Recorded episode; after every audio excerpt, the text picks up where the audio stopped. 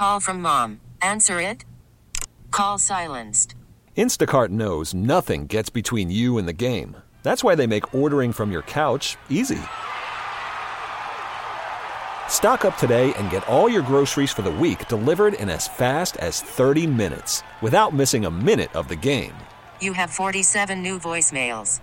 Download the app to get free delivery on your first three orders while supplies last. Minimum $10 per order. Additional terms apply. We really need new phones. T-Mobile will cover the cost of four amazing new iPhone 15s, and each line is only $25 a month. New iPhone 15s? Only at T-Mobile get four iPhone 15s on us and four lines for 25 bucks per line per month with eligible trade-in when you switch.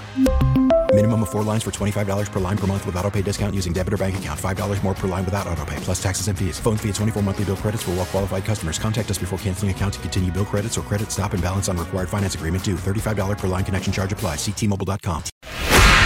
It's time to wake up with a nice cup of morning roast. Featuring Fillmore's finest, Bonta Hill. the pride of the Excelsior, Joe Butcher Boy Shasky. Take him out! You're listening to 95.7 The Game, the morning roast. It is the morning roast. Welcome in, ladies and gentlemen, boys and girls. It's not Bonta Hill and Joe Shasky. It's Joe Spadoni and Sam Lubman filling in for today. Been doing that the last three days. Thank you, all of you, uh, for your shout outs. We're still getting some more in 888 957 9570. You know what? It's a feel good Friday. It's a football Friday brought to you by First Five California. Visit first5california.com to learn four things that you could do to overcome toxic stress. So I'm feeling good. I'll do shout outs the whole day if I want to. Uh, we got a special guest coming up here in just a second. We got Rob Stats Guerrera, Stats on Fire, I should say, at uh, 845 to little preview of this 49ers Washington Commanders game. I just need Brock to not turn the ball over. That's it. That's all I'm looking for in this game. Handle the team. We'll get the win. That's all that matters. They're in a dogfight right now in the NFC, tied with the Eagles and the Lions. Warriors taking the L last night. We were talking about culture, and uh, the Heat obviously have a culture. Sam Lubman. Uh, what's the Warriors' culture right now? We can get back into that conversation and some New Year's uh, resolutions for some of these Bay Area squads. But before we get to all that, we got to welcome in the one, the only, Joe Shasky. What's going on, buddy? How you doing? I am doing fantastic. Here's the Warriors culture. It's a lack of self awareness. Hey, I think I'm still a 99 overall. Really, you're an 86. I think I'm not a bully. No, really, all you do is bully other people who can't fight back and your teammates. I believe that I should be starting and playing 40 minutes. No, actually, you're 21 years old and you make a ton of mistakes, but yeah, you should be playing more. It's a lack of self awareness. That's the current culture of the Golden State Warriors. I like it. I like it. Hey, how was it, Yikes, Chris? coming in hot. He is coming in hot, but that's what we come to expect here. Come on, you think he's going to come into? He the new- operates at one You think he's going to go into the new year not coming in hot? Come on, man. How was your Christmas, Joe? First and foremost, come on, come on. There's there's some big news you got to share here, buddy. Uh, well- You're burying the lead here. Look, uh, you know, uh, first off, thank you, Loveman. Uh, the summer of love is now the winter of love. And thank you, Spugatti, a.k.a. Joe Spadoni, my soprano brother. Uh, we welcomed a new baby boy home, and it's very difficult to keep things quiet in this modern day. Uh, shout out to Matt Keegan, um, my my the greatest partner who ever lived, Bonta Hill, for holding it down, and everybody for kind of you know just keeping it close to the vest for my wife and I. And so Michelle and I are so happy, and my my extended family and my friends. Everybody's so happy, and we're just God is good, man. You know, you hear that a lot, and little LJ is is just a, a bundle of joy. I'm getting no sleep though, bro. I'm gonna be honest, like. But I'm it's good, right? But it, but no it, but it's okay because people always try to like scare you about that. You're not going to sleep or anything. But you know what? When you're taking care of a, a baby, a human life, that's okay. doubt. there's a, there's like a love there where like you're you're you're exhausted, you're tired, but in a good way, if that makes sense. Hey, let me tell you this: the baby industry is one of the most lucrative industries of all time. industry. If I am not a radio host, I am going to develop nothing but other gadgets and things to sell to people when it comes to the baby stuff. I mean, there's specific baby disposers. There's all the little huggies and the Pampers. There's a million different lotions and creams so their butts don't get shaved. I mean, Joey, It is an unreal racket. The only racket that is worse than the baby racket, and let me just quickly vent, because I was trying to build some baby things, okay? I was trying to build some baby things, and I went to go use my Makita. Now, I bought this Makita 10 years ago, and for some reason, I couldn't find the charger. So I went to Home Depot, and I said, this is like the, the day after Christmas or whatever. I'm going to, like, assemble some baby things.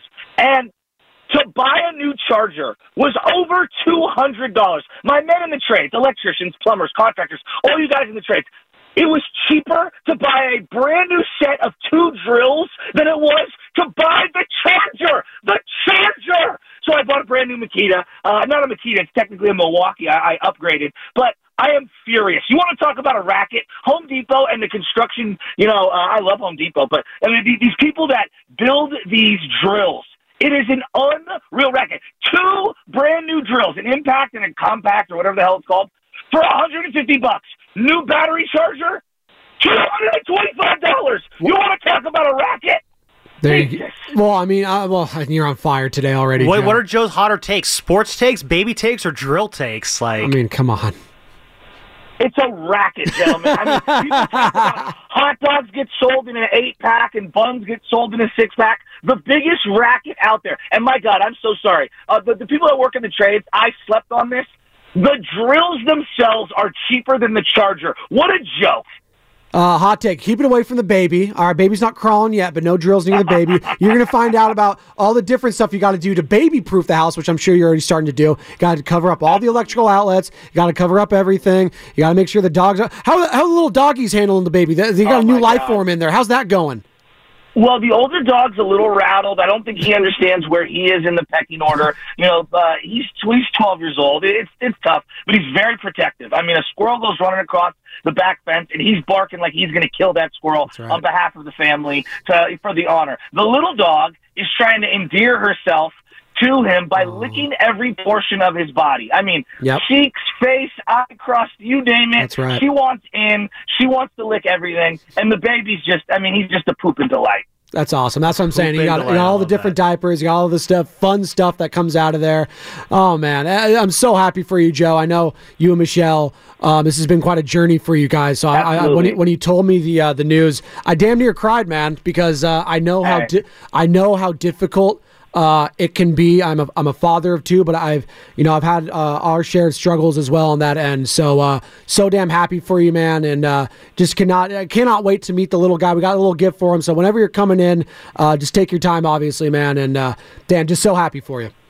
Well, look, man, look, today's not the day, but I will share our journey one day, and I think it's appropriate because I'm sure there are a lot of people that have gone through just troubles and, and, and toughness, and it's very difficult because you can't control things that are out of your out of your control. And uh, I'll just say this, man: God is good, and there are really good people on this world. I know everything is negative on the internet, and everybody's hateful, and, and this is the new thing that we're going to rage on. But in reality, when you peel it back in the real world, there's a lot of really good souls out there. And my wife and I have had a lot of love to share.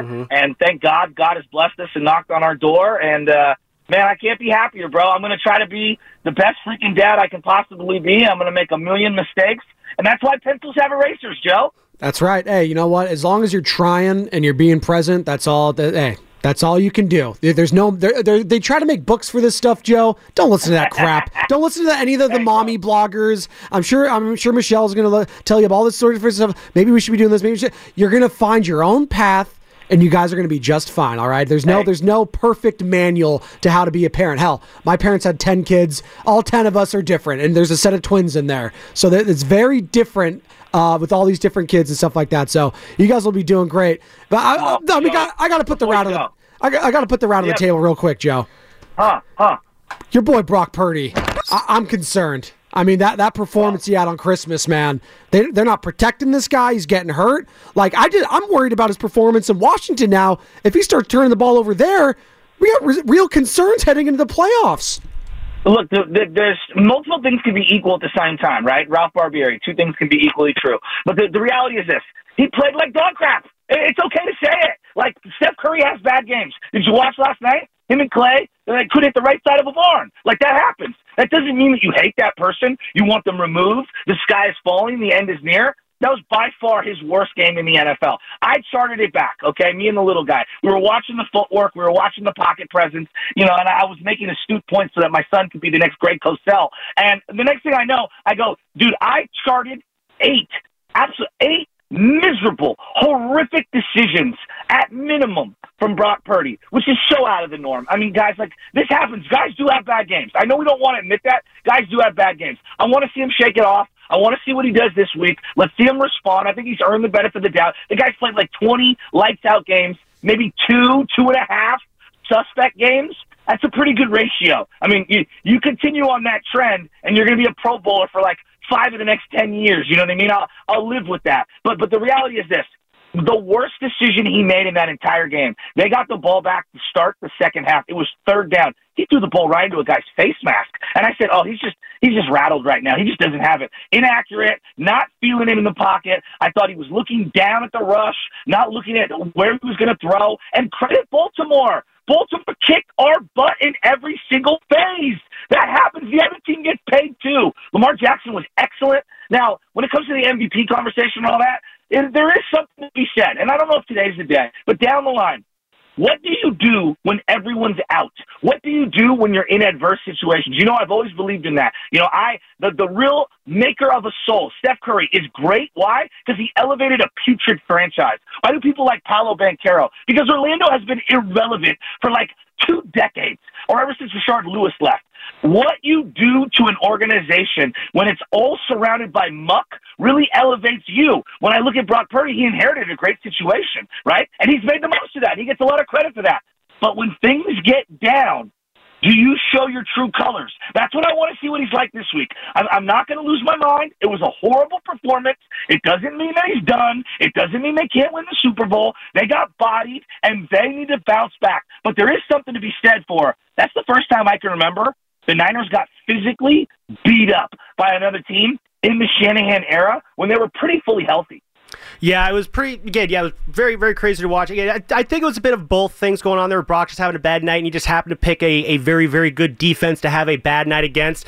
I mean, you can tell it seemed early on that the Ravens' pass rush absolutely had him rattled, and it's like we really hadn't seen him flustered like that in a game since maybe the Cleveland game. And and Shasky, we had Brian Baldinger on, and he kind of talked about how uh, you know the Ravens' defense, the Browns' defense. There's a lot of similarities there. I don't know yeah. how much of that Browns game you got last night, but it's looking like one of those those, you know, Browns or Ravens, they could very well be the, the favorite in the AFC right now, just on the defenses alone. Well, uh, and then and Joe, if Joe Flacco's completely turned things around with with the Browns in terms of how we look at them offensively. My guy, Joe Flacco. Yeah, big, I don't ever. I do. I do honestly, but I do not want to see Joe Flacco in the freaking Super Bowl. Well, that was going to be my next question. So if it comes down to it, Ravens or Browns, if there is one rematch you'd rather the Niners not have to deal with, which is it?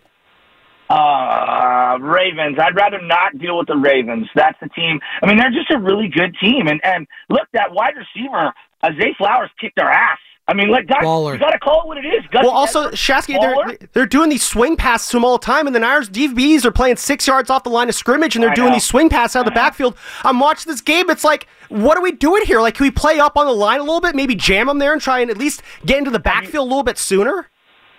Sam, have you ever seen Fred Warner look so inept in the open field? I've never. He just fell to the ground. I oh, mean, Lamar Jackson took greatest, his soul. I mean, you're talking about one of the greatest athletes in the league right now in Fred Warner. Everyone would say, yeah, I take him one or two overall when it comes to linebackers. Like if we were just having a fantasy draft. And Lamar Jackson put him on skates. I mean, Lamar Jackson was unbelievable. He deserves a ton of credit. Uh, and I didn't think he even had a great performance from the pocket, if we're being 100% honest. I mean, he's just an unbelievable player, no. so unique, so dynamic. How stupid is it for all these teams that didn't want to trade two first round picks? I know. I mean, I, Atlanta, I Atlanta, go to hell. But real quick, guys, the reason why, and I want to get real dorky for a second, and I'm not going A gap, B gap, touchdown, stand. Let's stand, dorky. Let's hard press man. Shout out to Bully Ball man. Exactly. Big physical defensive lines really give the zone blocking scheme fits. Outside of Trent Williams and Aaron Banks, the other guys are a little light for their position and they, they want to get movement and they want to be athletic. And I think sometimes when you just line up and go up against a big, thick, physical, dominant front, that's going to give the zone blocking scheme fits. I think that's that's a very schematic like kind of like discussion point, but I do think that there's some relevance there. Philly, when they were really good last year, this year against Cleveland, this year against Cincinnati, this year against uh, the Baltimore Ravens. I think there's something there. Well, I'm interested next week too. I mean, I don't want to look at past the Washington uh, Commanders here, but oh, Jacoby Ron Brissett. Rivera, get out of here. I know, I know. Well, I, I Oh, he will be getting out Well, of I don't even know what they're doing. I mean, I'd rather see Sam Howell finish out the year. You know what Jacoby Brissett is? They're trying to like play for their job. Like their jobs are done anyways. And by the way, Chiefs missed their guy Eric Bieniemy. No one's talking about that. Um, but I'm looking to the Rams, Shasky, and we had Baldy on earlier in the week. Told he, you guys. he thinks the Rams might be their the biggest Told test you. for the Niners and the scariest team that they could play. Stafford's hot. Nacua, Kupp, Aaron Donald. Like I, I kind of don't want Williams? no parts of them come come playoff time. Well, and, and think about it. Raheem Morris has been an excellent DC. They're doing it with a bunch of guys nobody knows the name of. It's all fourth, fifth, sixth rounders, and, and they're killing it right now on both sides of the ball. And let's call it what it is. Matt Stafford does have a ring. Look around the NFC landscape. Who's got a ring? Who's got a ring in the NFC where they've done it? They've won an NFC championship game. They've won a Super Bowl. He's done it. I mean, I, I know it's, good it's, point. painful to say, Niner fans. He's done it. Who else? What, I missed that. Lovin what? No, it's, it's a good point. I don't. I no one else is in the NFC. I don't. I don't see. No, I don't think there are any other NFC quarterbacks with a ring And- right now. And that bastard McVay, I mean, every time you think that you're gonna drive the the stake through that dude's heart, he just like comes up like the Undertaker. And the next thing you know, I told you guys about Kyren Williams. I mean, that guy's an absolute stud. These Notre Dame guys, I know you guys want to poop on Notre Dame at every single turn. Have you seen the kid Hamilton, the safety for Baltimore Ravens? Have you seen Kyren Williams? I don't know. Those guys look pretty good in the league. Michael Mayer, tight end for the Raiders. Those Raiders, by the way, huge win on Christmas, Oh. Joey. I, I cannot tell you ah. how happy I was to watch Brittany Mahomes consoling Taylor Swift and vice versa. Travis Kelce throwing the helmet. Like the Chiefs are in shambles right now in the AFC. It's pretty unbelievable. You guys play video games, right? So when you're a 99 overall and you dip down to like an 89 overall, like you're an all-time legend. I think we kind of have seen glimpses of this with Klay Thompson. I think it's harder for an all-time legend to slightly lose a step than it is a role player. I think the role player has already acquiesced his game to be able to fit, you know, his role. And as he starts to slow down and diminish, he can still find a way to stay in the league. Like the Vince Carter role, where you go to like, I'm a straight bench guy and I'm going to embrace it for seven, eight years at the end of my career. I think it's a lot harder than we give it credit for. Look at what Travis Kelce is going through. He's lost a tiny little step. Still a great player. A tiny little step. He emotionally can't control it. He can't. He's having a very. You can. It's not has nothing to do with Taylor Swift. I think it has to do. He's going through something very similar to what Klay Thompson is. Klay is a little more severe. Uh, I think that's pretty obvious. But like Travis Kelce slightly loses a step, and the guy's psyche is out the window. I mean, just look at it. Watch the games. So, uh, definitely something to keep an eye on there. So, Shasky, something we've been talking about on the show this morning is um, obviously, you know, what teams had successful 2023s, uh, but we're also kind of looking forward to 2024 in terms of what each team in the Bay Area could do to make 2024 Yeah, a successful year. Obviously, for the Niners, it's got to be a Super Bowl.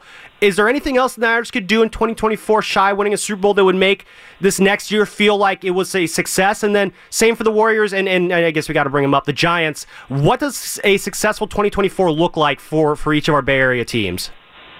Well, I mean, I mean, the Niners have put themselves in a position where it's it's championship or bust, right? And then that's that's amazing. It's a great spot to be in, and and they would tell you they want to be held to that standard, and that's why I really love Kyle and, and John Lynch and and what Jed York has has built. I mean, the guy gets tons of credit, and it's a tough position to be in because there's only one team at the end of the year that can be happy, and it's a great spot. It's a great spot. Let's go to the Warriors. I mean, guys, let, let love the Warriors. There's a log jam of third and fourth options. They need a number two. This is so obvious. They need a number two or a number one. Like I love Steph Curry. Steph needs a one A or a one B or somebody to play off of him. The way LeBron has Anthony Davis. The way all these guys are pairing up with other dudes. They have a bunch of three and fours. And then you wonder why on a night when a bunch of three and fours aren't hitting simultaneously, it looks ugly. Because threes and fours aren't consistent. Andrew Wiggins is not going to bring it every night. Kuminga's not going to bring it every night. Klay can't bring it every night. They can give it to you two out of three nights. One out of three nights. They can't bring it every night. So I think the Warriors, for them to be successful, a trade has to happen. They just have to break this thing up in some way. I don't know what that looks like, but they need to be willing to accept their reality. Self awareness is the most important trait in life and in sports. And right now, they're delusional. This is not a championship team. You're forcing the issue. You're losing days by the minute. The sand is coming out of the hourglass. The embers of a dynasty is burning out. Make a trade. I look at the Giants. Farhan, you're Why a loser. Why, why do I look at the Giants? I love, I love the center fielder that they got. Now they might have overpaid for him. I love it. I don't love their front office. I don't love how everyone is making excuses for them left and right. Do not pay Cody Bellinger or Matt Chapman. Stand pat and make a damn trade. Grow a pair, put them on the table, and make a trade, for Farhan. Like, do it. And the other thing that I want to say when it comes to the Giants, like, build your team the right way. Defense, youth, and pitching. Do those things. You'll be fine. Don't overpay for Blake Snell. You know the $200 million contracts never work for five and dive pitchers. I know he's a two time Cy Young Award winner. Do not get him. The Giants just need to make a trade. There are guys out there under team control that you can go get. There have been five great trades in the last two years, and you've been a part of none of them. Francisco Lindor, Matt Olson. Go around the league and look. The Giants have the ammunition. Make a damn trade. No, I, I agree with you a lot there, especially on the trade front. Because yeah, I just you look at. I mean, obviously you're you're hearing reports they're apparently having back and forths with Matt Chapman. That feels like that signing is inevitable. Though I think the only thing worse than signing Matt Chapman would be somehow finding a way to finish second for Matt Chapman. But I'm with you, Shasky. I'm not that sold on Blake Snell. He's had two really good seasons. Those were Cy Young seasons. Outside of that, he's been okay at best, good sometimes. If he's your number three starter next year, I think I'm feeling good there. If the Giants are making a trade, though, again, you've mentioned Pete Alonso. Corbin Burnes at the top of my trade list right now if I'm the Giants in terms of trying to upgrade the pitching depth behind Logan Webb. I would love Corbin Burnes, but here's the deal. This is the difference between Corbin Burnes and Blake Snell. I don't need to give Corbin Burnes two hundred million. Like he's in the final year of a ten million dollar deal. I think he's got arbitration this year. Like that's totally reasonable, and I would trade for him, and then I would try to work out a two or three year extension. You don't need to give. You wouldn't give Kevin Gausman one hundred and fifteen, but you'll give Blake Snell two hundred. It makes no like, sense. What are we? You know, what are we smoking crack rock? What are we doing here? I mean, seriously. And and and there's no more fragile position in baseball, as evidenced by Tim Lincecum, Matt Cain, Barry Zito, whether it's psychologically or physically, than pitchers. Like, just go in the 20 years that we've been giving out mega deals. One contract has worked out for a pitcher, Max Scherzer. Name another one. Name. I will. I will wait. Name another one. You'll I mean, be waiting Ga- for a long time. Gerrit Cole's actually been pretty well. He just won a Cy Young. I understand the Yankees' I love expectations. Gerrit Cole. Gerrit Cole's been really good for that team. He got but it- three hundred and twenty He did. million dollars. He did. They haven't won a playoff series. I mean, it's not his fault. That's just the Yankees paying him that much. But I, but I hear you. Um, real I quick, like Gerrit Cole. I, I like him. That's real actually- quick. you know we're. I, I know I'll we're up against. to you on that. Yeah, no, I, I, we're up against it. Uh, what did you make of Jonathan Kuminga's comments uh, to Marcus Thompson II in the Athletic, basically saying, you know what, I don't know what my role is. Eh, It's hard for me and stuff like that. It feels like we've just been having this conversation in regards to Kuminga for so long now, and you saw him and Wiggins on the court together. They're just all time low. When those two are on the court together, uh, on the court together, it's just bad basketball. It feels like one of those guys are going to have to be moved come the trade deadline. Has any guy turned back into a pumpkin more than Andrew Wiggins? I even mean, close. my God, it, I- it's like this is the ultimate. The glass slipper has turned back into a pumpkin. The guy just looks so disinterested, and this is so obvious. Yeah, a young 21 year old ascending player getting only 25 minutes a game thinks that his role should be bigger. Like, I, I can say that for so many different players around the league. Like, have you raised a child? Joe, you're raising a child. At one point, your 11 year old, 12 year old, 13 year old will only be playing two or three quarters, and like, yeah, I should be playing all four. That's what young players think, and I want that confidence in them. I blame roster construction for the redundancy of players that you have on the floor right now. Look at Mhm. this team. Who, who's their second best player? Uh, he's suspended right now. I, that might be yeah, that might be it. If he's your second best player, you're not winning a championship. You're in trouble. Um, Shaz, before we get out of here, though, I uh, I got a two parter here. Uh, you mentioned little baby LJ. I assume what's what's the full name there? Is that short for something? Yeah, Leonardo Jamie. Oh, we got a Paisan in the house. Let's go. I knew Spadoni would love that. Shout out the Blue Ninja And then Turtle. The most important uh, question I feel like we can ask you today: What will be little LJ's first jersey? Do you go with the, the hot hand in Brock Purdy? Do you go with the with the with a safe choice in a Stephen Curry? Do you go in, in the legend category with the Barry Bonds we or go Joe Shasky Montana? on the back. What do we we got? doing Do we go here? personalized jersey here? Do we? What's what's the what's the plan with his first jersey? Well, you have to know players come and go. Family ties to these teams are for life, bro. For life, like NWO for life. And it's going to be probably a Shasky jersey. We're going to probably do that. And then I actually, we got a couple of, uh, you know, like I wear a shirt, my wife wears a shirt, and the baby wears a shirt. People have given us a lot of those kinds of like, you know, uh, The matching gifts. outfits. Yeah, they're pretty cute. I gotta say, I'm not one of these. Oh, that's adorable. Oh, that's cute. These little baby outfits. My God, this kid has gone through more laundry in a in a couple of weeks unreal. than anyone I've ever met It's in my unreal. life. Oh my God, the amount of diapers and the amount of clothes.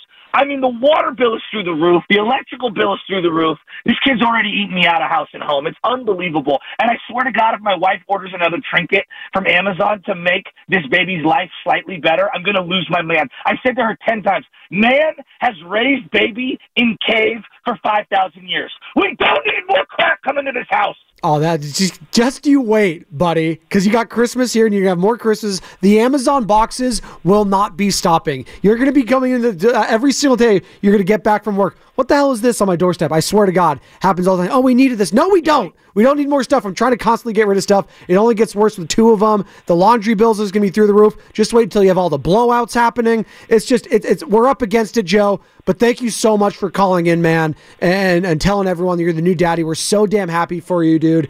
Uh, Loveman, I, uh, Bonta, all of us are so damn happy. Whenever you come back, hey, take all the time you need, man. Uh, we're here for you, here for Michelle, and uh, can't wait to meet the little guy. Okay, team of the year in 2023 was 95-7 the game, and that's the honest to God truth.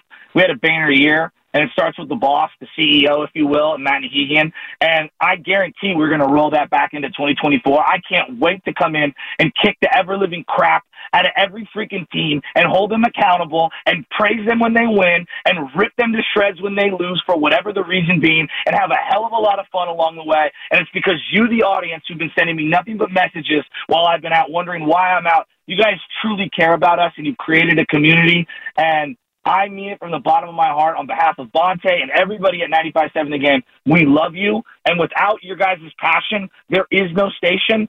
So the best team out there is our freaking audience. You guys are the freaking best. Thank you for the wishes. Thank you for the messages. Love you guys. And uh, Loveman, Bugatti, hold it down for me. I'll see you next week. All right, man. That's Joe Shasky right here. And uh, we're going to take a quick break on the other side. Rob Stats Guerrera to preview the 49ers v Commanders right here on 95.7 The Game. Brought to you by Fremont Bank. Full service banking, no compromises. Call from mom. Answer it. Call silenced. Instacart knows nothing gets between you and the game. That's why they make ordering from your couch easy. Stock up today and get all your groceries for the week delivered in as fast as 30 minutes without missing a minute of the game. You have 47 new voicemails. Download the app to get free delivery on your first three orders while supplies last. Minimum $10 per order. Additional terms apply. We really need new phones. T-Mobile will cover the cost of four amazing new iPhone 15s, and each line is only $25 a month. New iPhone 15s? Only at T-Mobile get four iPhone 15s on us and four lines for 25 bucks per line per month with eligible trade-in when you switch. Minimum of four lines for $25 per line per month with auto pay discount using debit or bank account. $5 more per line without auto pay, plus taxes and fees. Phone fee at 24 monthly bill credits for all well qualified customers. Contact us before canceling account to continue bill credits or credit stop and balance on required finance agreement due. $35 per line connection charge apply. Ctmobile.com. After the end of a good fight, you deserve an ice cold reward. Modelo is the mark of a fighter. You've earned this rich golden lager with a crisp, refreshing taste. Because you know the bigger the fight, the better the reward. You put in the hours, the energy, the tough labor. You are a fighter, and Modelo is your reward. Modelo, the mark of a fighter. Drink responsibly. Beer imported by Crown Port Chicago, Illinois. We get it. Attention spans just aren't what they used to be heads in social media and eyes on Netflix. But what do people do with their ears?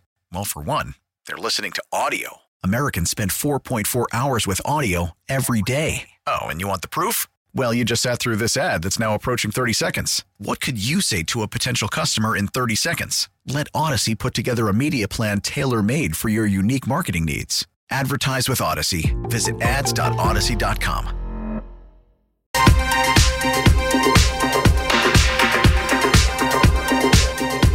It's disgusting to watch. Thanks. Now, back to the morning roast with Bonta and Shasky. It was disgusting to watch that performance last night from the Warriors. 114 to 102 loss against the, I don't want to say depleted, but they were missing their two best players in Kyle Lowry and Jimmy Butler.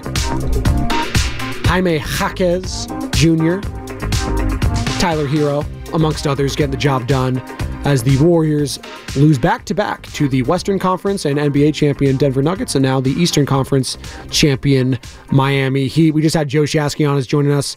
Uh, Spadoni is in for Bonta Lubman and for Shasky here on the Morning Roast on this uh, Friday before the new year. 888 957 9570, the number to get involved. If you missed any of that conversation with Joe Shasky, new dad, new Papa Shasky. There is Papa Shasky, senior, now Papa Shasky Jr. Do so- Grandpapa Shasky? there now? you go. That is exactly what we do. So, so damn happy for Joe Shasky and uh, Michelle Shasky, uh, new parents, LJ, uh, Leonardo Joseph. Leonardo.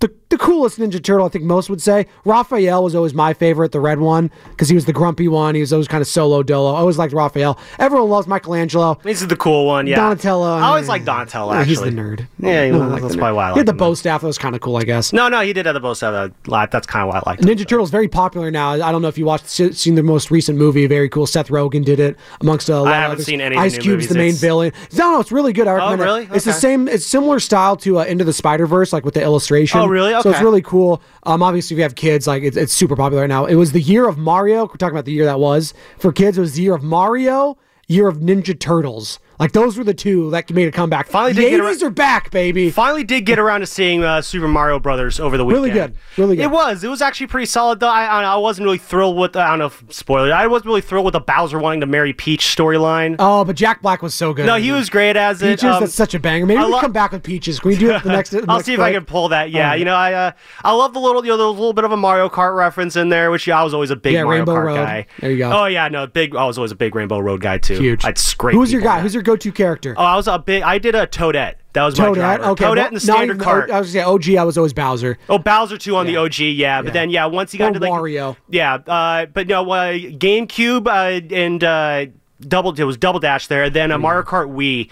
Once I started playing Mario Kart Wii, I couldn't play all the in the the old Mario Karts because uh, once you start turning the, the the wheel of the controller, then you go and play like on the GameCube or on the N64. You start trying to turn the controller instead of the joystick. But Mario Kart Wii, man, that was that was the elite Mario Kart game. I will. Any any day of the week, I will take anybody down that one. Speaking of elite, that's the 49ers right now. They were the elite team in the NFL. A little bit humbled, maybe a slice of humble pie on Christmas against the Baltimore Ravens. We'll talk to Rob Stats on Fire Guerrera coming up here in about, oh, eight minutes or so. And uh, Rob, obviously, the Gold Standard Network. And uh, you can listen to him every Sunday morning right here on 95.7 The Game at 8 a.m previewing the 49ers and looking around the NFL uh, as well. So Rob Guerrera coming up here in about eight minutes, talk to him about this game. And what are we looking for in Brock Purdy? I just don't want to see any turnovers. That's it. Protect the guy, run the damn ball.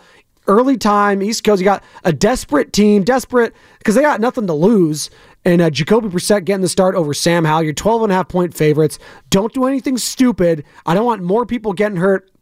You uh, you heard the injury report. Deebo Samuel with a neck sprain.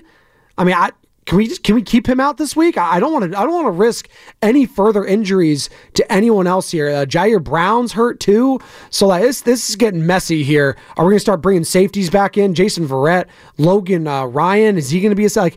Uh, all hands on deck. I think Kyle Shanahan joked John Lynch might be available for uh, the secondary there. Was he 50 years old? John Lynch, God bless him, Hall of Famer as well. Speaking of the Hall of Fame, uh, we didn't even that buried the lead. Patrick Willis being one of the finalists for the Hall of Fame Oh, nice. this year, so that's good.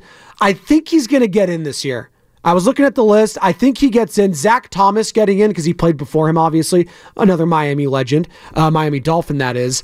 Uh, Zach Thomas getting in, I think, uh, paves the way for Patrick Willis this year. And then, there you go. And then I think uh, that would pave the way for Luke Kuechly whenever he becomes available down the line as well. But Patrick Willis, I think it's time for him to get. I see Julius Peppers is in there as well.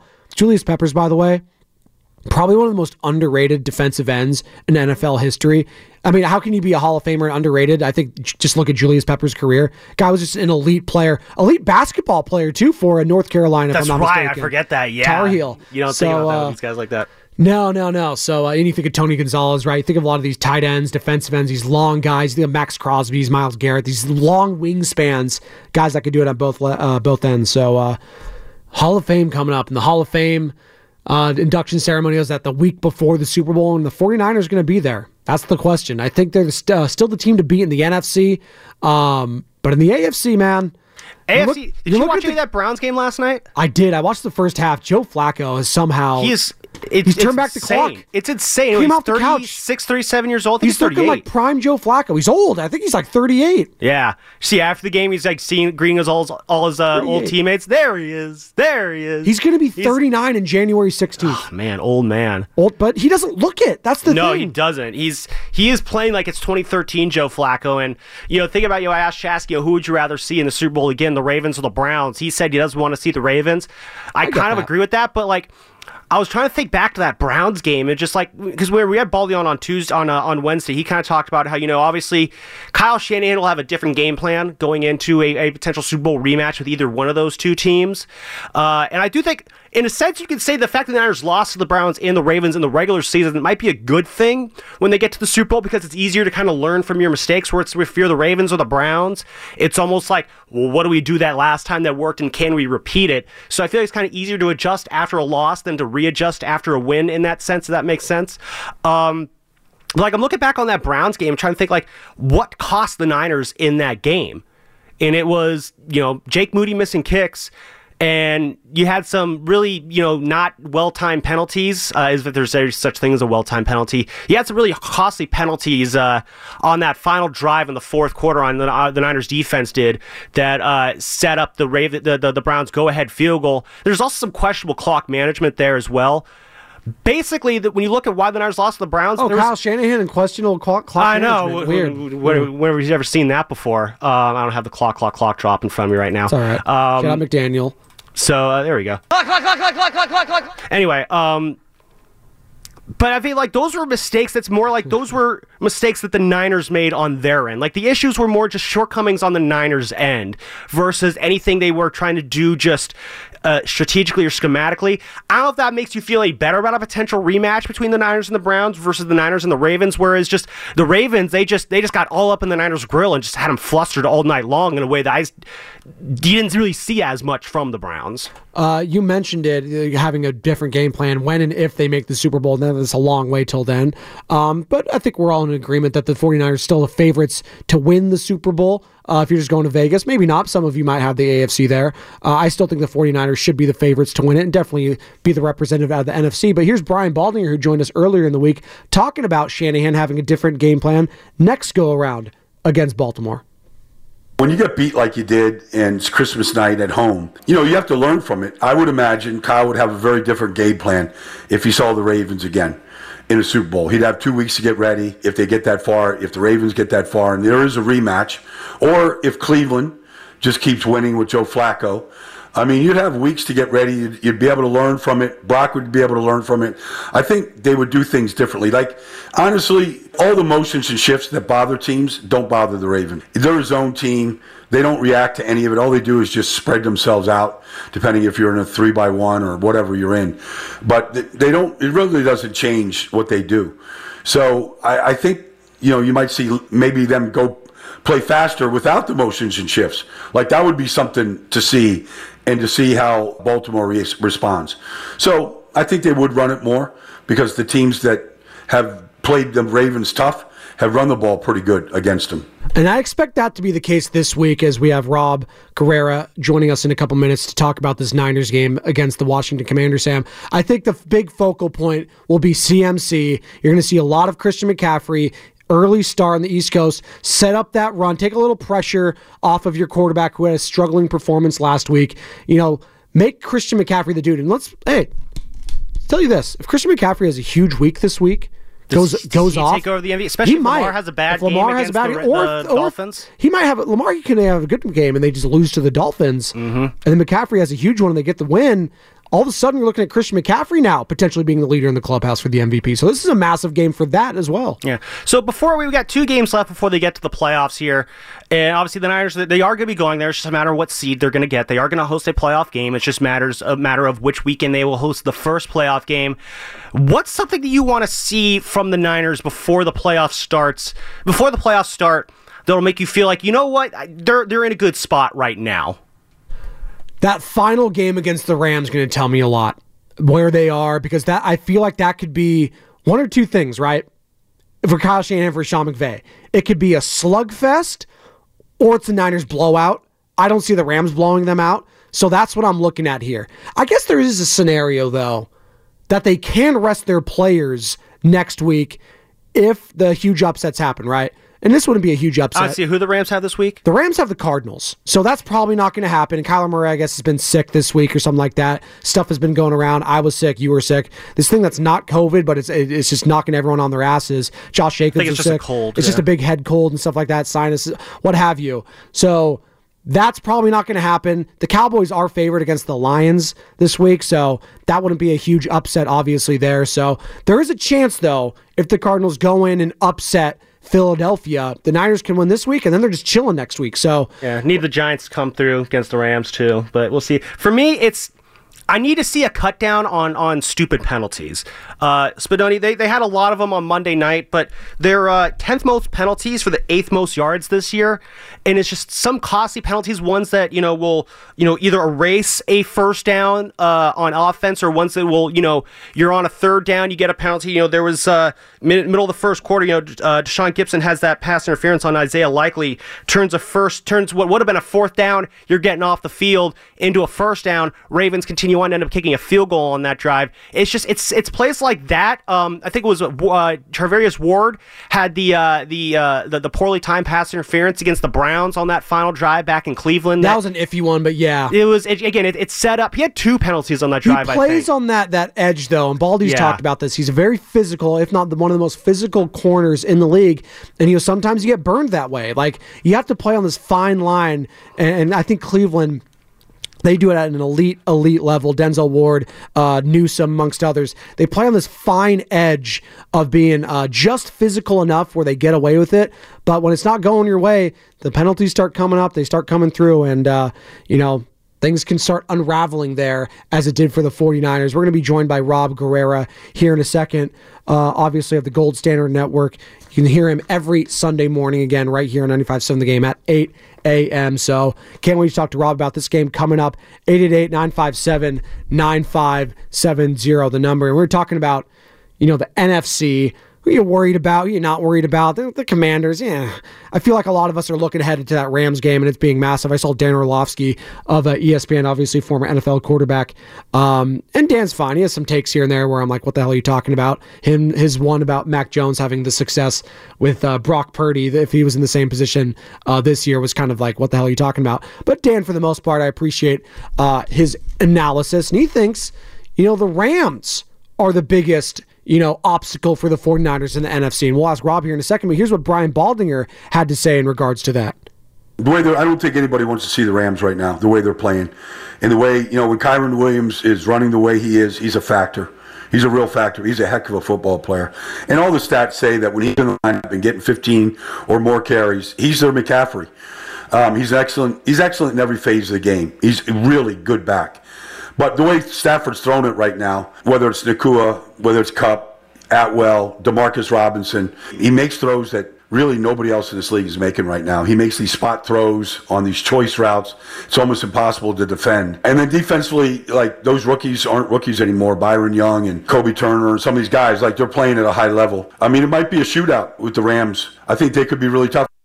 From Brian Baldinger to Rob Stats Guerrera, and you can catch him on the Gold Standard Network this Sunday morning, right here on 95.7 The Game, and every Sunday at 8 a.m. for the rest of the season. Rob, good morning to you. Merry Christmas. Happy early New Year to you. Uh, wasn't a very Merry Christmas to a lot of Niner fans, though. A lot of lump of coal in Bay Area. First, you got the Warriors taking the loss. Then you got the Niners at night getting physically beaten by the Baltimore Ravens. That's what I want to talk about first. We'll get to Brock in a second. But I don't think I've seen the Niners get physically manhandled in all phases of the game like they did this past Monday. That was the big eye opening part for me. A team with that much physicality coming in and kicking the Niners' teeth in.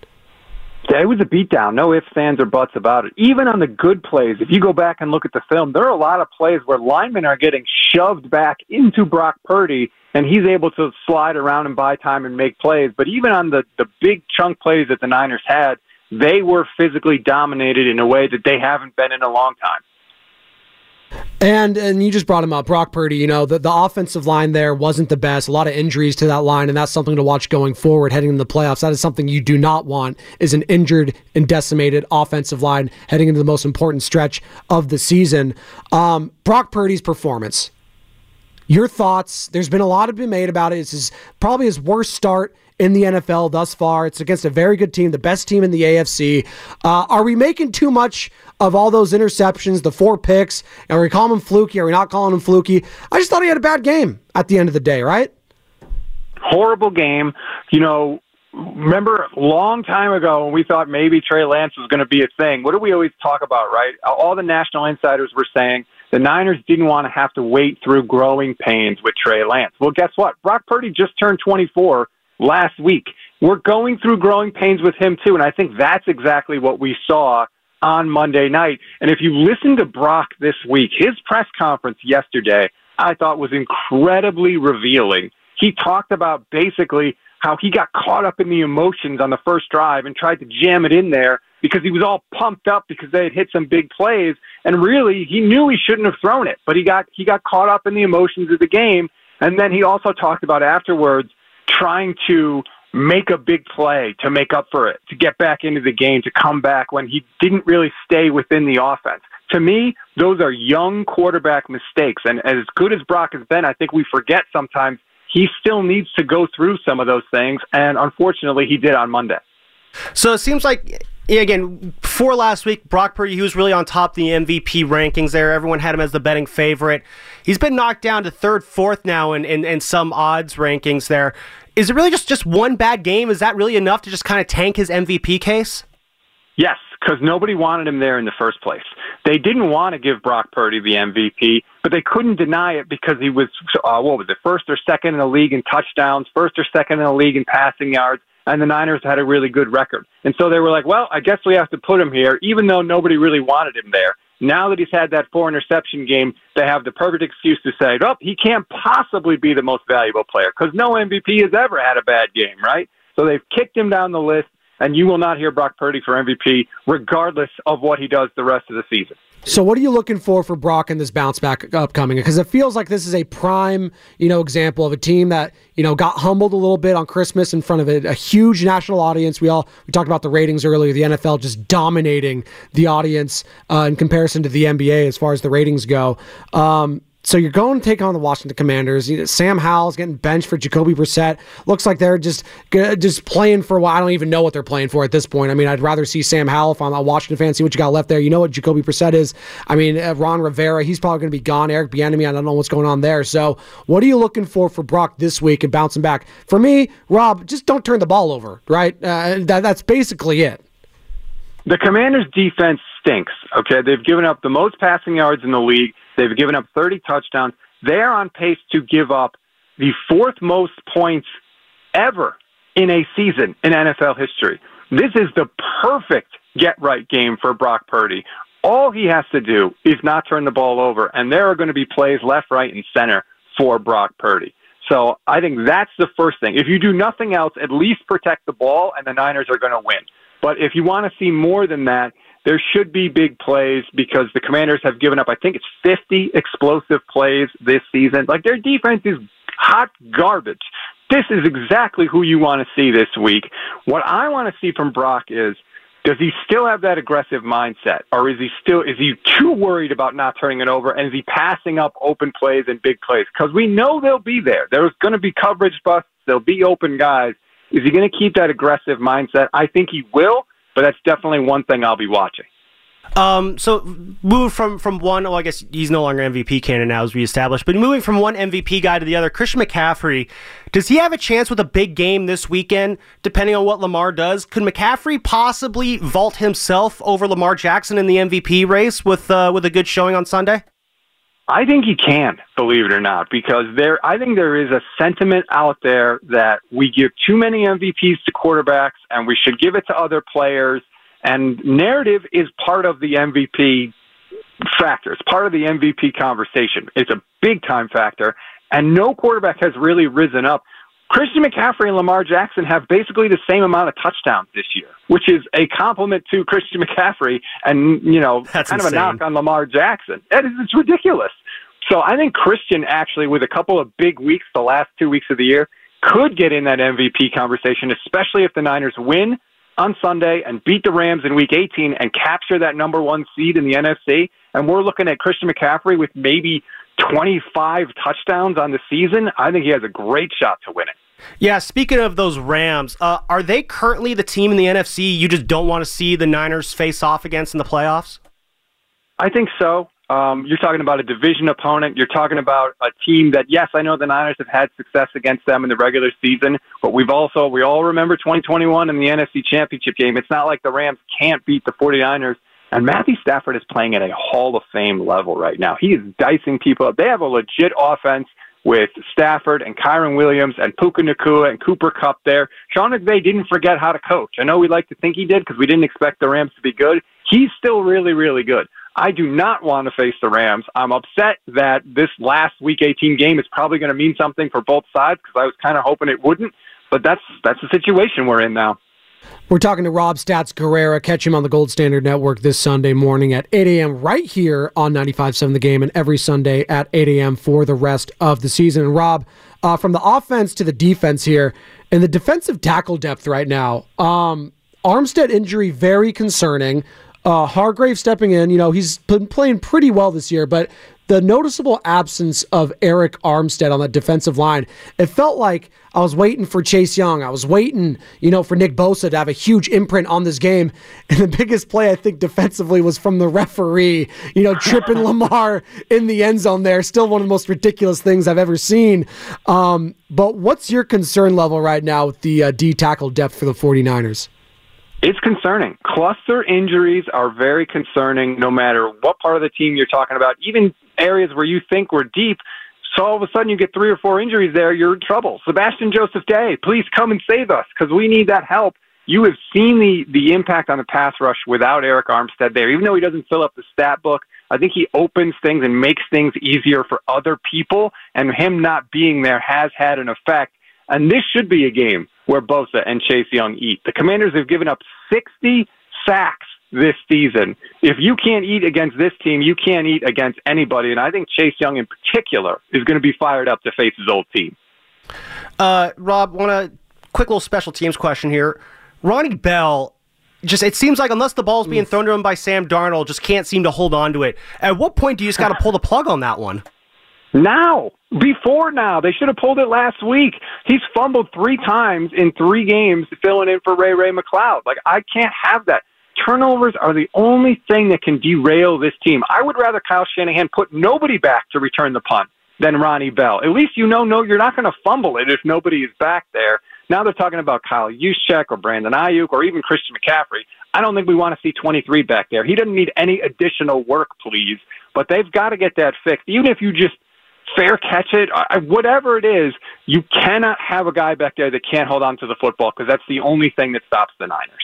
Absolutely, and I know it's they got Deebo Samuel. I know people like seeing Deebo back there. I was like, I don't need Deebo taking more wear and tear. He's already the most physical player in the league. You saw that hit that he absorbed against Marlon Humphrey. It was amazing. It just didn't even skip his uh, stride. it was unreal. Um, but I don't need Deebo taking any more punishment. Now he's got like a, a neck sprain. Like I don't need any more of that. Uh, one more before we get you out of here, Robin. We appreciate your time. Um, talking about Brock Purdy, the big conversation heading into the game was system quarterback. Um, and, and, there was this big thing with Cam Newton, and I'm sure you saw Deebo going back and forth on the Up and Adams podcast, mm-hmm. this whole thing. How do you define a system quarterback? And, and does Brock Purdy fit that mold? Because uh, for me, I think of a guy like an Alex Smith in Kansas City, you know, being with Andy Reid and stuff like that, you know, going uh, stride for stride what he wanted, but he doesn't take your team over the top. I've seen enough from Brock to know that he does more than what just a game manager does. But here's Cam Newton, former MVP. I know he had the physical skill set, so maybe he's trying to gas himself up in comparison to Brock Purdy. What did you make of that, and how do you define a system quarterback? I define a system quarterback as a guy that is only capable of making plays within the structure of the offense. He's only capable of getting the plays that are there laid out by the coach. He's not capable of extending plays. He's not capable of maybe fitting a ball in somewhere that isn't the first read, but is open if you make a really good throw. A system quarterback is just the guy that will take what's there, but nothing more. And what we have seen from Brock is he's not that guy. He's not just a system quarterback. He does extra. He extends plays. He scrambles for first down. He takes doubles over singles. Kyle Shanahan even talked about sometimes he makes plays that aren't really there, but he's able to put the ball in a good spot. Brock is more than a system quarterback. And I'll just point out, by the way, this quote unquote system quarterback is going to set the 49ers single season record for passing yards, and he might do it this week if he gets 229. So you can say system quarterback whatever you want, but he's going to throw for more yards than any 49ers quarterback has ever thrown for in a single season. Sign me up for that, please. Uh, Rob, one more for get you out of here. Um, I don't know. Did you catch any of the uh, the Browns Jets game last night? I did see Joe Flacco giving me flashback vibes to 2012. Yeah. Yeah. So it, it's looking very like that right now. Obviously, the Ravens look like the class of the AFC. The Browns look like a team that you don't want to face in the playoffs in the AFC side. If you ha- if it's one of those two team, if those two teams face off in the AFC title game, and the Niners, you know, they're they're looking at a trip to the Super Bowl as well. Who are you rooting for in that AFC title game between the, the Browns and the Ravens? If if the the reward is facing the Niners in the Super Bowl, I'm rooting for the Browns. Um, and it's because Joe Flacco might be having a you know a revival here, but he's not Lamar Jackson. Lamar Jackson is just one of one, freak of freaks. Even when you do everything right, he could still break out and make a big play. Joe Flacco has been very good, yes. He's also has a bunch of turnovers. He's turned the ball over at least once, I think, in every single start that he has had. I'll take a guy that's going to give the 49ers a chance to take the ball away over a guy like Lamar, who not only can protect the football, but can also make plays in the worst of situations. So I don't love either one of those options, to be honest, but if I have to take one, I'll take Cleveland. Yeah, I'm, I'm, just kind of hoping the Dolphins maybe just sneak through into the Super Bowl and then we just get a, a Shanahan McDaniel Super Bowl instead. I don't trust Tua at all. Um, I do trust Rob Guerrera talking 49ers this Sunday morning, 8 a.m., right here on 95.7 The Game. Rob, uh, appreciate the time, man, and a Happy New Year. Thanks for having me anytime. Thank you. That's Rob Stats Guerrera. Again, catch him on the Gold Standard Network this Sunday morning at 8 a.m. right here on 95.7 The Game and every Sunday at 8 a.m. for the rest of the season. Lots of good stuff there. You can find the entire interview on YouTube. Search 95.7 The Game, like and subscribe there. And you are listening to 95.7 The Game, KGMZ FM and HD1, San Francisco, always live on the free Audacy app. Download the Audacy app and favorite 95.7 The Game for the best and most up-to-date sports coverage. And don't forget that you can also watch us every day on YouTube and Twitch. Just log on and search search 95.7 The Game. Be sure to like and subscribe to the channel while you are there. And it's a Football Friday brought to you by First Five California. To learn four things you can do to overcome toxic stress, go to first5california.com. 888-957-9570. Shout out to the Comcast Business Text line.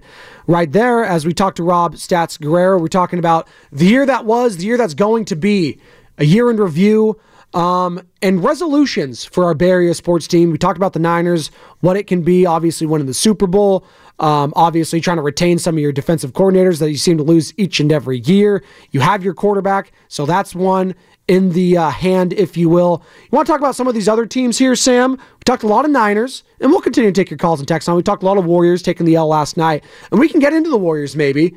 Um, resolutions for them heading into this year. Yeah, let's do a little Warriors here before we get to taking them to school here before this break.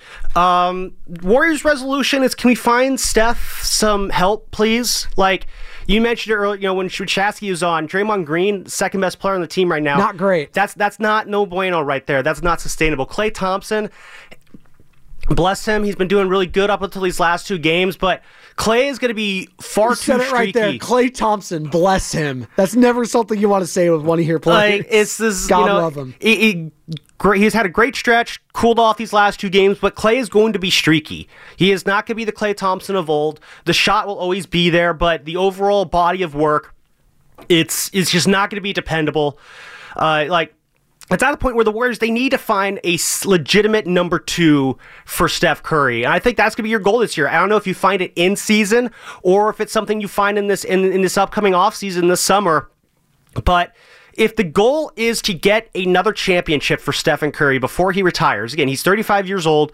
You probably got at, at minimum three elite years left out of him, maybe more. Uh, he's definitely a guy who I think could you know be an elite scorer up until he's eight, until he's 40. Uh, that's just how good. I mean, he could age very well like LeBron has. But he needs another guy. He can't just do it on his own. Someone needs to come in and help him. So if I'm the Warriors, I'm thinking, what can I do? And you're gonna have to really blow the roster up to do this. But what can I do to bring in a legitimate as you know, one B to to Steph's one A, a legitimate Robin to Steph's Batman to basically kind of help carry the load here on these nights where he's not, you know, feeling it from from the field because Klay Thompson, Draymond Green, you know, Andrew Wiggins, they they're not good enough to be playing number two to Steph Curry right now. So who's that gonna be? Who's out there that you can get? 888-957-9570. A uh, Robin to Stephen Curry's Batman if it's no longer on the team anymore. If we're all in agreement that it's not gonna be Andrew Wiggins, if he can't, you know, garner up that that special season, that special postseason run he had a few years ago, and that championship run. If it's not him, uh, Draymond Green, he's limited offensively. We know that he's still a great defensive player, but y- your Robin used to be your splash brother and Klay Thompson. The consistency isn't there. Steph's still playing at elite level, albeit not the last two nights. You're starting to see the wear and tear a little bit on Steph, and it- it's taken a lot out of him. I mean, this guy's been carrying this franchise now for the better part of the last few seasons. It takes a lot out of him. I mean, and we take it for granted. Um, Stephen Curry, year in and year out. LeBron James, you take him for granted. Tom Brady, you take these guys for granted, but it wears on him, not just mentally, but physically as well, to the point where like I, I it's, it's starting to become a little desperate time for the Golden State Warriors here. We're, we're starting to get to the new year, and Mike Dunleavy is going to have a lot on his plate come Mm-hmm. trade deadline time. What's it going to be? Is it going to be Kuminga? Is it going to be Wiggins? So I'm looking at Mike Dunleavy here, talking about resolutions.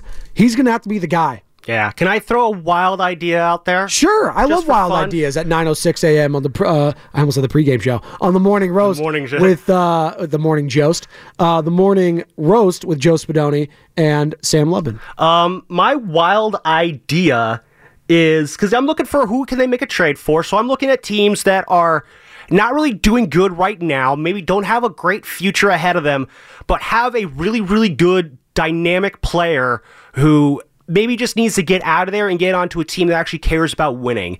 And I'm looking, you know, scanning through the NBA standings, you know, who fits that bill. Um, past candidates have, you know, obviously were there. We, you know, we've discussed Zion Williamson as an option. I don't know how that really works. Joel Embiid's name's been, that's been brought up every now and then. Uh, remember when. Howard they're 21 and nine. I don't think they're moving off. Of no, him. I don't think they're moving off Doesn't him either. And honestly, I, I remember when Howard Eskin came on uh, earlier this year, basically shot down any notion of an Embiid trade because Embiid doesn't really care about winning to that degree. Like he's not a winner. Eskin, you know, flat out said it. Pelicans are 18 and 14. They're in the thick. I don't it. think they're giving They- up on Zion either. Going, uh, so where I ended up straying to was down in the ATL. Spadoni, Oh. what if the Warriors swung a massive trade to bring in Trae Young as the new splash brother alongside Stephen Curry? You have a great scorer there, a great ball distributor. He's averaging 28 points per game, 11 assists right now for a not going anywhere Atlanta Hawks team. Again, you're saying Klay's not good enough to be that other splash brother. Why not go out and bring in the guy who basically when when the Hawks drafted him, Travis Schlenk was calling the shots then, basically drafted Trae Young because he wanted to get his own Steph Curry basically in terms of the three-point shooting. If you bring Trae Young in here, pair him up with Steph Curry, if you could somehow hold on to Klay in the process, uh, Trae Young's got about a $40 million contract. Maybe it's a package built around Draymond Green, Andrew Wiggins, and maybe a young guy, maybe some draft picks there to try and entice the Hawks to make this deal I mean, I don't know, I'm, I'm throwing ideas out there, You seeing are- what you certainly are. If you're trying to find, it's if you want to recreate the magic the Splash Brothers once had, you need to find a guy who could shoot the ball at that level. I mean, why not? Trae Young, why not? Are you buying what Sam Lubman's saying? Go crazy, go after guys like Trae Young. So not only do you get smaller, uh, you still don't get any defense from Trae Young. Uh, I know you're not getting as good as defense as you used to have, but at least Klay is a bigger body. You can guard some of the bigger guys. I mean, you're sacrificing a lot there on the uh, the size aspect for a team that's already small. You're getting even smaller. The the the, the Oh no, the defense would be Yeah, that- horrible. but I mean, so- I don't know. You're just trying to outscore. I mean, again, it's but again, like what other options are there out there? Like what you have right now, I mean, status quo I'd is not good enough. at that point. But I understand what you're saying. Zach But but Levine, the- people are saying Zach LaVine. Like the Eastern Conference, it's so funny because I'm looking at it right now. The, the the 10 seed right now are the 14 and 19 Bulls. The Eastern Conference just isn't what it is. It hasn't been the Eastern Conference just hasn't been good in 20 plus years, obviously, until the Michael Jordan Bulls uh, got disbanded. So I mean, Pascal Siakam, that's a guy I know. He's not the sexy name of a Zach LaVine or a Trae Young, but he's got the size, he's got the athleticism. Can he swing a deal there in Toronto? Hey, I mean Andrew Wiggins, Canadian. I mean, I. I'd be down for That's- Siakam too. That's, that's probably the guy- safer bet. But is Siakam elevating this team enough to the point where they're back to You're getting something there at You're getting closer. Maybe you're, in the running. Something. So- Um, I'll, I'll say that. I mean, you're looking at the Hornets. I don't know what the Hornets have. Uh, the Hawks, yeah, the, the Bulls. I mean, uh, Caruso. Uh, so uh, they're just limited right now with stars being available. Maybe in the offseason something comes to fruition. You never know. Like I didn't think Jrue Holiday was going to get traded. Now he's on the Celtics. Obviously, the Bucks bring in Damian Lillard. Did not see that on my radar. Bucks are flying high right now. They're eight and two in their last 10, 23 and eight game and a half back of the Boston Celtics, who went to overtime yesterday against the Detroit Pistons. But right now, it is time for uh, taking them to school, Sam Lubman. It's time for Taking Them to School. Brought to you by Peralta Community College District. Spring is free at Laney, Berkeley City, Merritt, and the College of Alameda. God, I love this beat. Shout out Memories by uh, David Guetta and Kid Cudi. There was not a lot to smile about in last night's loss. But Steph Curry still found a way to inject a little bit of happiness. Adebayo up top. Drives on Podziemski, stumbles and falls. Curry picks his pocket as he's falling down. Curry left hand dribble, crossover right hand, crossover left hand, drives, takes the hit, scores, and got fouled. And he's happy about it. Big fist clench and a arm thrown in celebration. Curry heads to the stride. Yeah, you picked it up there, Timmy Roy. That's uh, the great Tim Fought Roy. through that one Right there. here on 95.7 The Game, our guy. Love Tim Roye. Uh, your home for Golden State Warriors basketball right here on 95.7 The Game. And that was Taking Them to School, brought to you by Peralta Community College District. Spring is free at Laney Berkeley City College, Merritt, and the College of Alameda. For more info, visit peralta.edu. I am a Berkeley City College alum, Laney College alum, uh, SF State alum, and uh, we got one more segment here for you. Spadoni and Lubman, and as I pull up my reads, what's coming up in the game sponsored by Fremont Bank Full Service Banking, no compromises, more of your calls and texts. The year that was, the year that's going to be for Bay Area sports on the other side, right here, 95.7 The Game. We really need new phones. T-Mobile will cover the cost of four amazing new iPhone 15s, and each line is only $25 a month. New iPhone 15s? Only at T-Mobile get four iPhone 15s on us and four lines for 25 bucks per line per month with eligible trade-in when you switch. Minimum of four lines for $25 per line per month with auto pay discount using debit or bank account. $5 more per line without auto pay, plus taxes and fees. Phone fee at 24 monthly bill credits for all well qualified customers. Contact us before canceling account to continue bill credits or credit stop and balance on required finance agreement due. $35 per line connection charge applies. Ctmobile.com. Protect your vehicle's engine with a full synthetic oil change and save with Mobil 1 at O'Reilly Auto Parts. Purchase five quarts of Mobil 1 full synthetic motor oil and receive a $10 O'Reilly gift card after rebate. See store for details. With your Mobil 1 purchase, you'll also receive two times points during O Rewards Bonus Points Month at O'Reilly Auto Parts. O'Reilly Auto Parts. We get it. Attention spans just aren't what they used to be heads in social media and eyes on Netflix. But what do people do with their ears? Well, for one, they're listening to audio. Americans spend 4.4 hours with audio every day. Oh, and you want the proof? Well, you just sat through this ad that's now approaching 30 seconds. What could you say to a potential customer in 30 seconds? Let Audacy put together a media plan tailor made for your unique marketing needs. Advertise with Audacy. Visit ads.audacy.com.